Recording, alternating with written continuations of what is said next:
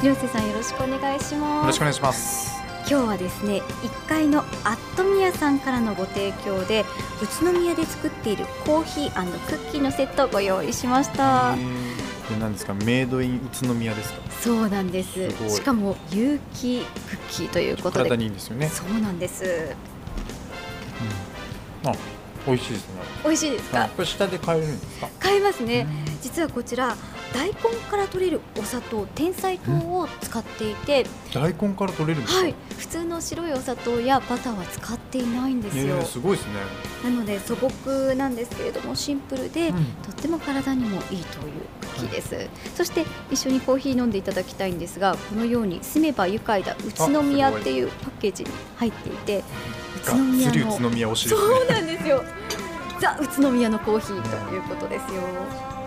あでもコーヒーに合いますね、うん、でもヘルシーな感じしてあんまり太んないんじゃないですか？ね女性にも嬉しいですよね、はい、広瀬さんはすごくスリムでいらっしゃいますね。今はまだ現役のこう貯金が多分体のこうプロポーションですか、え保ってるんだと思うんです。これまあ貯金なんですよ、だけど運動してないんですよ。ずっと引退してから、えで徐々に徐々に腰回りにうっすら脂肪がついてきたんですよ、はい、本当ですか？見た目全然わかんないですけど。ねちょっと運動しないと危険だなと、はい、現役時代と比べると、はい、まずお付き合いも多いんですよ。夜。飲み会とか、ね、接待とか、はい、はい、そういうものがあるんで、ええ、ものすごい遅い時間に自宅に帰ります、えー、何時ぐらいですか？もう2時とかはざらにありますね、でも現役時代もその運営のお仕事と選手として両方両立されていたので、帰りは遅かったんじゃないですか？遅かったんですね。で、はい、現役をまあ退いて、えー、まあ、時間もそのトレーニングする時間がなくなったので、はい、多少早く帰れるかな。その時間にまあ仕事を詰め込んででちょっと前倒しで帰れるかなと思ったらいやそんなことなくて、えー、やっぱりその自分もずっと20年自転車選手でやってきて、はい、仕事の処理能力っていうのは正直あんまり良くないんですよ。そうなんですか、ま、スキルが、ね、身についてないので人のやっぱり2倍ぐらいかかっちゃうんですよね時間が。そうするともうずるずるずるずる気づいたら11時ぐらいになってあこんな時間かみたいなのがそれがスタンダードですねここ最近。またゼネラルマネージャーになりましたからね、はいね、このゼネラルマネージャーっていうのも僕、はい、何をするのかこれから勉強していかなくちゃいけないと思うんですけどもまずちょっとね本屋に行って、はい、ゼネラルマネージャーとはっていう本をちょっと探してこようかと思います。いやでも顔ですからねきっと。ねうん、やっぱりこう自信を持たなくちゃいけないですよねまずはね、ね、自分の言葉にしっかりと自信を持って選手たちに伝えなくちゃいけないと思うので、はい、ね、これがこうこうやった方がいいのかなとか言っちゃったら不安になっちゃいますからね選手たちは。そうですよ、ね、こうやりなさいと言えるだけの裏付けをしっかりと勉強して、そこからちゃんと自信を持った言葉をね喋れるようにねこれから、はい、自分自身も勉強ですねそれは。今までと変えていきたい部分って何かあります？うん。そうですね、まあ、責任が出るんで、はい、今までは割と選手と、まあ、フロントの一人として、まあ、人をこう采配するとか人のこう、まあ、人生の一部に影響を及ぼすってことはそこまではなかったはずなんですけど、はい、まあ、これからは例えばこう成績が出ない選手たちに契約来年はできないよって話をしなくちゃいけない時も来ると思うんですよ。でも自分はやっぱり辛いことも共にしてきた選手たちですし可愛いですし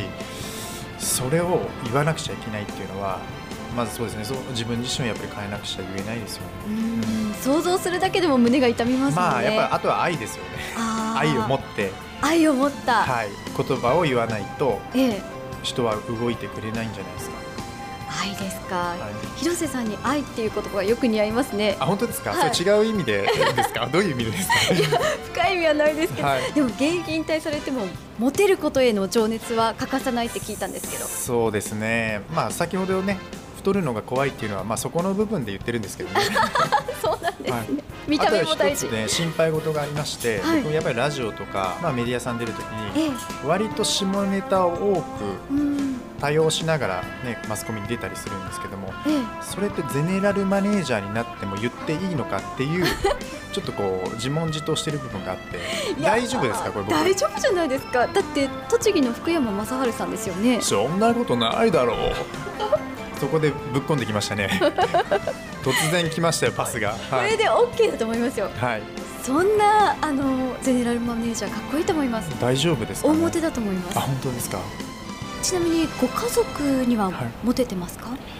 ご家族にはですね、まあ、一切モテてなくて、あ帰りが遅くなっちゃって。そうですね。先日も4時半にね2日連続帰ったことがあったんですよ。はいもう何やってんのっていう何やってんだお仕事じゃないかと。ねこう一生懸命僕は頑張って家族のためにやってるんですけどねなかなか理解していただけないですよね、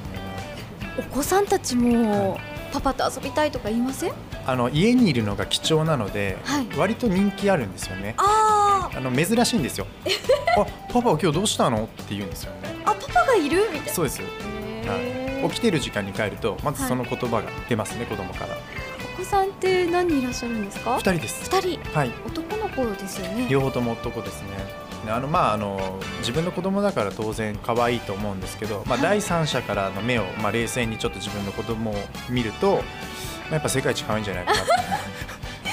どんな大人になってほしいとかありますか？よく言ってるんですよ。もう本当に彼女とかできて、はい、家に連れてくる時はもう本当にね長澤まさみちゃんとか、はい、武井絵美ちゃんみたいな子連れてきてってずっと言ってるんですよ、ね、えー、どんな大人になるかちょっと心配ですね。心配ですかね。僕の DNA が入ってるんで、えー、まあそっちだろうなと思ってるんですけど。でも思いやりがあって、えー、友達がたくさんできるような、うん子になってもらいたいですね。別に勉強できるとか、はい、まあ、できるに越したことはないんですけどもそれができたとしてもやっぱりこう自分勝手だったり人に迷惑をかけるようであれば、まあ、それはもう良くないなと、うん、それであればまずはやっぱりちゃんと人としてもしっかりと育ってくれればまずはそこ大前提で、うん、そこがクリアすればいいかなと思ってます。人間の基本という部分です、ね、まあ僕ができてないですけどね。いやいやそんなことないですよ。でも今年のジャパンカップの後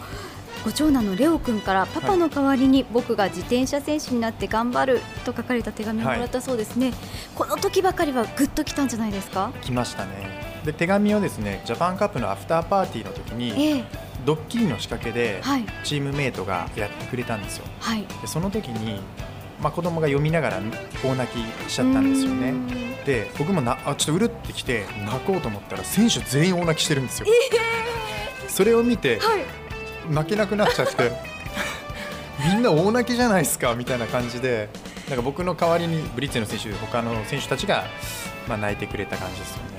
逆に涙不完全燃焼で、ね、そうですね。会場も泣いてて、はい、で選手も泣いてて僕が泣いてないっていう、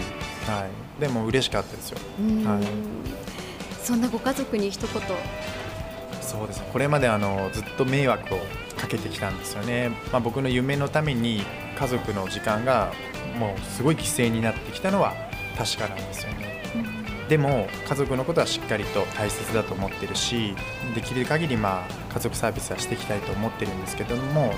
引退したからそれをねこう家族のために時間をこう作って一番で考えていくっていうことは正直まだできなくて。ここでね普通だったら、はいなるべく家族のために全力を尽くしますって言うかもしれないんですけど、ね、こう今自分の夢のためにまだこれから家族にもね変わらずちょっとこう協力いただきながらでもそれがいつか子供が大きくなった時にもし万が一自転車選手がなりたいって言ってくれた時にですね今の自転車界がもっと発展して自分の子供たちがですね走る頃にはもっと最高のステージに、うん、なってるようにしたいなと思います。とそういう新しい夢に向かってるパパを見て、はい、みんなかっこいいなって思ってると思いますよ。ね、そう思ってくれたらいいですね。うん